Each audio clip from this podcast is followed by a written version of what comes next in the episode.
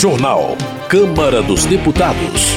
Plenário aprova a proposta que garante mais transparência para o SUS. Projeto autoriza o uso de recursos do combate à covid dezenove em outras ações de saúde. Medida provisória libera recursos para enfrentar efeitos de inundações na região sul.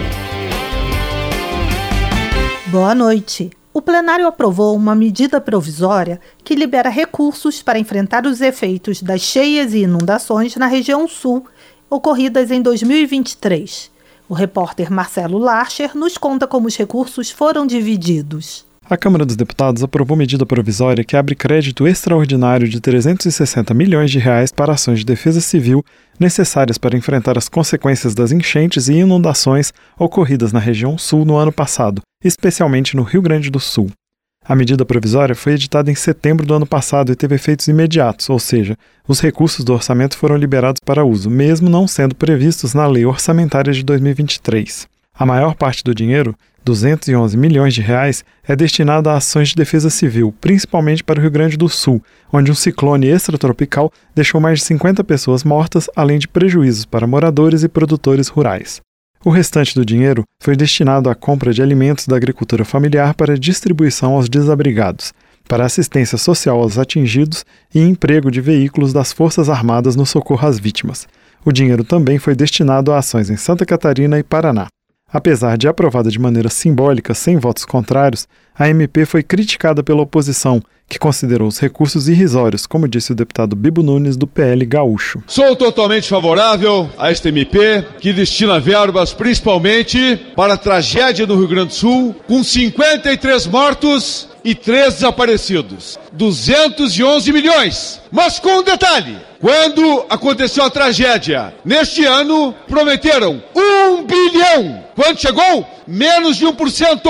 novecentos e sessenta mil reais. Deputados aliados ao governo defenderam as ações adotadas pelos governos estadual e federal. O deputado Heitor Chu, do P S B Gaúcho, listou a sequência de desastres climáticos que atingiu a região. O Rio Grande do Sul veio de três secas consecutivas, com safras pequenas, com prejuízos enormes. Começou a chover, não parava mais. E, por último, o grande problema da catástrofe que soifou vidas, inclusive, na região do Vale do Taquari. O governo do estado do Rio Grande do Sul fez um belíssimo trabalho de socorro através de todas as suas autarquias, todos os seus setores, e o governo federal não fez diferente. Outras três medidas provisórias ainda não votadas foram editadas no ano passado para enfrentar os prejuízos causados pelas cheias e tempestades na região sul. Duas delas autorizam o governo federal a usar seiscentos milhões de reais do orçamento para abater dívidas de empresários que tiveram prejuízos. Outra autoriza o uso de mais duzentos e cinquenta e nove milhões de reais para ações de defesa civil. A medida provisória que abriu crédito extraordinário de trezentos e sessenta milhões de reais para ações de defesa civil na região sul seguiu para análise do Senado. Da Rádio Câmara de Brasília, com informações de Antônio Vital, Marcelo Larcher. Relações Exteriores.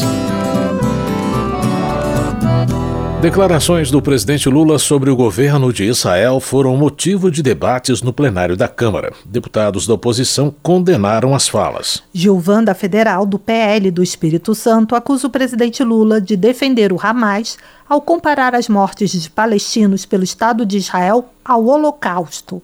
Ele lembra que após o episódio, Lula tornou-se persona não grata em Israel. Gustavo Gaier, do P L de Goiás, relata assassinatos brutais cometidos pelo Hamas na faixa de Gaza.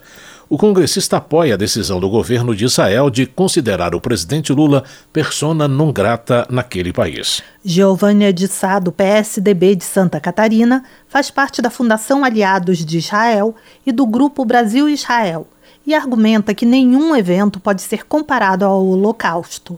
Para ela, Lula desonra a memória das vítimas do nazismo, alimenta o antissemitismo e afronta a população brasileira. Luísa Canziani, do P S D do Paraná, destaca a importância da compaixão na política e conclama a comunidade internacional a lutar contra o Hamas, a quem a deputada classifica como grupo terrorista. Luiz Lima, do P L do Rio de Janeiro, acredita que se o Hamas tivesse amor pela sua pátria e compaixão pelo povo palestino, já teria deixado as armas de lado. Na opinião de Rosângela Moro, do União de São Paulo, a fala de Lula causou constrangimento ao Brasil e uma crise diplomática sem precedentes. Ela considera o discurso do presidente leviano, desumano e ofensivo para o povo judeu. Sargento Gonçalves, do P L do Rio Grande do Norte, questiona quais as intenções do presidente Lula ao atacar o Estado de Israel. O parlamentar exalta a relação histórica entre os dois países, citando o auxílio do exército israelense no desastre de Brumadinho. Já os deputados da base do governo destacaram a necessidade de resolução do conflito na Palestina. Érica Cocai, do P T do Distrito Federal, expressa seu apoio ao presidente Lula, destacando sua postura em prol da paz, do combate à fome e em defesa da educação. Na opinião de Benedita da Silva, do P T do Rio de Janeiro, as declarações de Lula sobre a situação no Oriente Médio são um pedido de paz em meio a uma crise humanitária decorrente dos bombardeios na faixa de Gaza. A deputada afirma que é preciso achar um caminho pacífico que reconheça os direitos territoriais tanto de Israel quanto da Palestina. Flávio Nogueira, do P T do Piauí, acusa membros do governo de Israel de deturpar as palavras do presidente Lula, que apenas se posicionou contra as mortes de palestinos pelo exército israelense. O deputado lembra a contribuição do Brasil para a criação do Estado de Israel em mil novecentos e quarenta e oito. Lindbergh Farias, do P T do Rio de Janeiro, elogia a coragem de Lula em salientar a crise humanitária na faixa de Gaza. Segundo o deputado, o presidente chamou a atenção para a falta de compaixão internacional diante do sofrimento de crianças e mulheres na região. Juliana Cardoso, do P T de São Paulo, alega que a reação do governo de Israel no conflito com Hamas é desproporcional porque há um grande número de mortes de inocentes em Gaza, especialmente entre os palestinos. Chico Alencar, do P SOL do Rio de Janeiro, considera exagerada a reação de alguns colegas em relação a um paralelo feito por Lula entre a guerra em Gaza e o Holocausto. O deputado destaca que o presidente brasileiro e o secretário de Estado americano já concordaram com um cessar-fogo no Oriente Médio. Política. Joseildo Ramos, do P T da Bahia, destaca o depoimento do ex-presidente Bolsonaro na Polícia Federal sobre o inquérito que investiga tramas golpistas envolvendo membros do governo e militares. Padre João, do P T de Minas Gerais, cita a gravação de reunião de Bolsonaro com ex-ministros. Segundo o deputado, o vídeo se tornou uma das principais peças para embasar as investigações da Polícia Federal contra o ex-presidente em uma suposta ação atentatória contra a democracia. Rogério Correia, do P T de Minas Gerais, acredita que a oposição errou ao apoiar a criação da C P M I do oito de janeiro, uma vez que, em sua visão, as investigações da comissão acabaram por incriminar Jair Bolsonaro. Tadeu Venere, do P T do Paraná, acredita que a manifestação convocada por Jair Bolsonaro para a Avenida Paulista tem o objetivo de evitar a prisão do ex-presidente. Ele lembra que a Polícia Federal investiga a participação de Bolsonaro em uma suposta tentativa de golpe de Estado no fim do seu governo. Jandira Fegali, do P C do B do Rio de Janeiro, critica o que chama de discurso vitimizador e de perseguição política a Bolsonaro. Para ela, as verdadeiras vítimas são os brasileiros que sofreram inúmeras perdas durante o governo do ex-presidente. Fausto Pinato, do P P de São Paulo, enfatiza a necessidade de uma abordagem mais pragmática para os interesses nacionais, principalmente em questões como fome, desemprego e sustentabilidade ambiental. Na opinião de Fausto Pinato, o Brasil não pode ficar preso em uma eterna discussão ideológica que emperra o desenvolvimento do país. Ele defende uma política mais equilibrada que transcenda as divisões ideológicas tradicionais e que tenha foco na segurança alimentar e no desenvolvimento sustentável. Desenvolvimento regional. Charles Fernandes, do P S D, defende uma compensação justa para os municípios que estão implantando novos parques solares e eólicos, como Urandi, Tanque Novo e Caetité, na Bahia.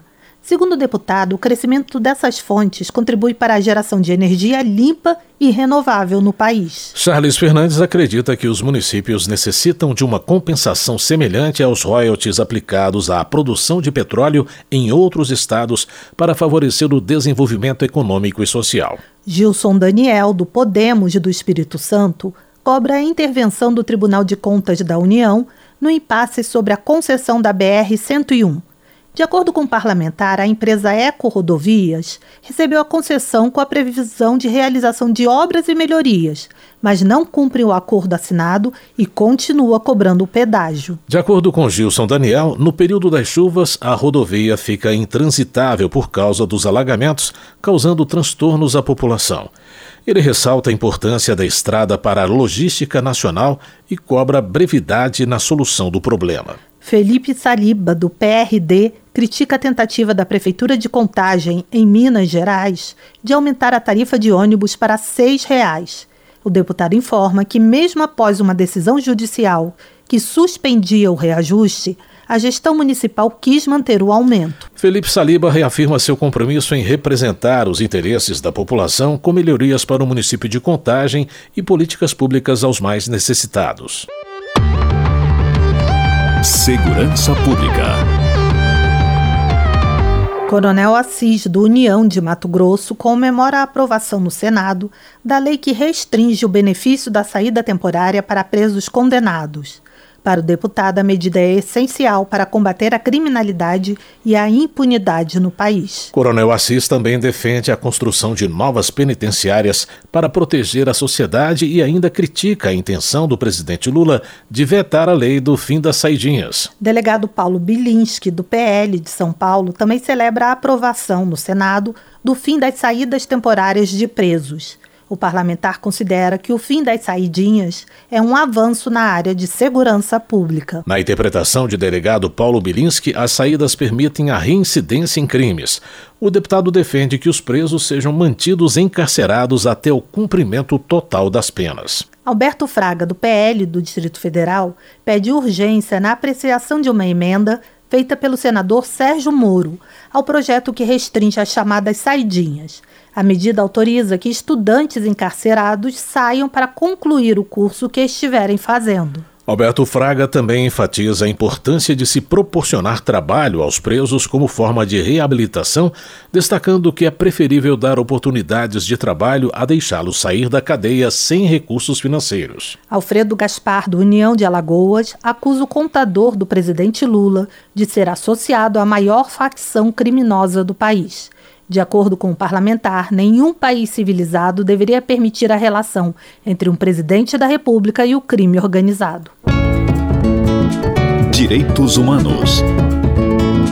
Reginete Bispo, do P T, se solidariza com um motoboy negro que foi imobilizado e algemado pela Brigada Militar do Rio Grande do Sul após ter denunciado uma agressão com faca praticada por um idoso branco. De acordo com Reginete Bispo, o Brasil precisa de um sistema de segurança pública mais humano, que trate todo cidadão de maneira igual, independente da cor ou condição social. Daiana Santos, do P C do B do Rio Grande do Sul, também assinala a absurda situação de racismo envolvendo o motoboy Everton da Silva, preso após ser ferido com uma faca por um homem branco. Para Daiana Santos, as respostas objetivas contra o racismo passam pela educação, pela redução das desigualdades e pela ampliação de oportunidades a todos os brasileiros.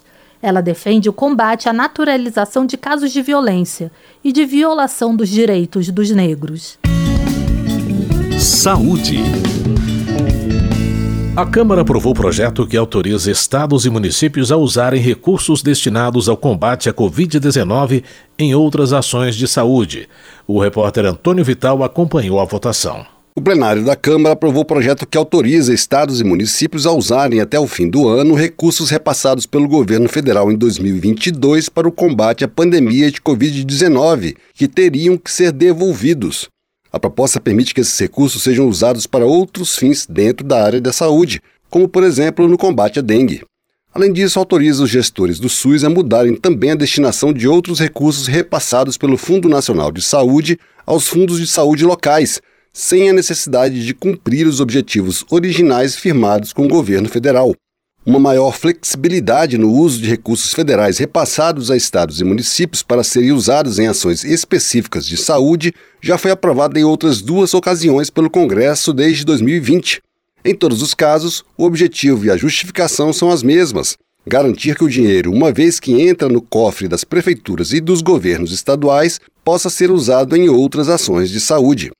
Para o relator da proposta, deputado Léo Prates, do P D T da Bahia, a medida dá mais liberdade para os gestores locais aplicarem o dinheiro em benefício da população, o principal objetivo do projeto. Com o objetivo da utilização de recursos, especialmente que foram economizados pelos municípios no ano de dois mil e vinte e dois para a Covid, para a utilização em outros gastos exclusivos da saúde, facilitando a ação de diversos municípios no enfrentamento de outra epidemia que o Brasil vive hoje, que é a epidemia de dengue, comprando insumos como repelentes e não tendo que devolver ao governo federal quando o governo federal ter que repassar aos municípios, facilitando a ação dos secretários municipais de saúde. O projeto determina que os gestores estaduais e municipais informem o Ministério da Saúde a respeito da mudança na destinação dos recursos. A autora do projeto, deputada Flávia Moraes, do P D T de Goiás, disse que apenas no estado dela, Goiás, a medida vai permitir o uso de sessenta milhões de reais retidos no Fundo Estadual de Saúde. Garante aí um remanejamento que vai viabilizar recursos para a área da saúde. Então a gente já resolveu o problema do saldo remanescente do Covid e esse P L P, através dele, nós vamos garantir também outros recursos de outras rubricas dentro da saúde. Meu estado de Goiás, por exemplo, serão sessenta milhões de reais que serão garantidos aí, que seriam perdidos caso a gente não aprove esse P L P. O projeto, que autoriza estados e municípios a usarem até o fim do ano recursos repassados pelo governo federal em dois mil e vinte e dois para o combate à pandemia de covid dezenove em outras ações de saúde, seguiu para análise do Senado. Da Rádio Câmara de Brasília, Antônio Vital. Outra proposta aprovada pelo plenário nesta quarta-feira garante transparência para consultas e procedimentos do SUS, com a obrigação de divulgação da lista de espera para pacientes. Mais informações na reportagem de Antônio Vital. Mais transparência para os pacientes e o fim da prática de furar filas de consultas e cirurgias no Sistema Único de Saúde. Esse é o objetivo do projeto aprovado pelo plenário da Câmara, que obriga os gestores do SUS a publicarem na internet listas dos pacientes a serem submetidos a cirurgias e outros procedimentos. Isso vai valer até mesmo para hospitais conveniados, como as Santas Casas. Uma das informações que passarão a ser obrigatórias, se o projeto virar lei, é a posição ocupada pelo paciente na lista, bem como a data do procedimento ou cirurgia. A proposta estabelece que a lista poderá ser alterada apenas se houver razões médicas fundamentadas, e todos os meses o SUS deverá divulgar o número de pacientes nas filas por especialidade, assim como o tempo médio de espera. O texto, alterado pelo relator deputado Rui Carneiro, do Podemos da Paraíba, também determina que todos os pacientes receberão, assim que for marcado o procedimento, o número do protocolo e informações como data do pedido, data da consulta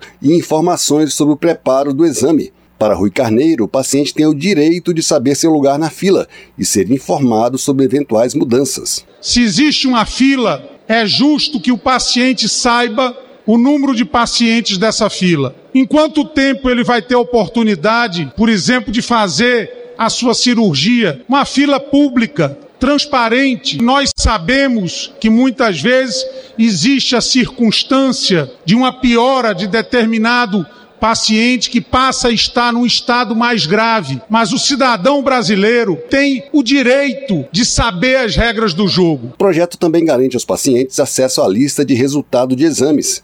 A deputada Adriana Ventura, do Novo de São Paulo, que foi relatora da proposta em duas comissões da Câmara, destacou o que considera a maior vantagem do projeto: a transparência. O objetivo é claro, é dar transparência para aquelas pessoas que aguardam uma cirurgia eletiva, saibam qual é o tamanho da fila, quanto tempo, em média, demora a fila. Isso é dar dignidade, é dar esperança. Isso é um passo importante para a nossa gestão. A proposta prevê que as listas não serão públicas, mas estarão acessíveis aos gestores, profissionais de saúde e pacientes, com garantia de privacidade das informações, de acordo com a Lei Geral de Proteção de Dados Pessoais. O projeto original é do ex-senador Regufe, do Distrito Federal, e já foi aprovado no Senado. mas como foi alterado pela Câmara, retornou para análise dos senadores. Da Rádio Câmara de Brasília, Antônio Vital. Termina aqui o jornal Câmara dos Deputados, com trabalhos técnicos de Everson Urani e apresentação de Mônica Tati e José Carlos Andrade. Uma ótima noite para você. A Voz do Brasil retorna amanhã. Uma boa noite. Você ouviu A Voz do Brasil. Boa noite.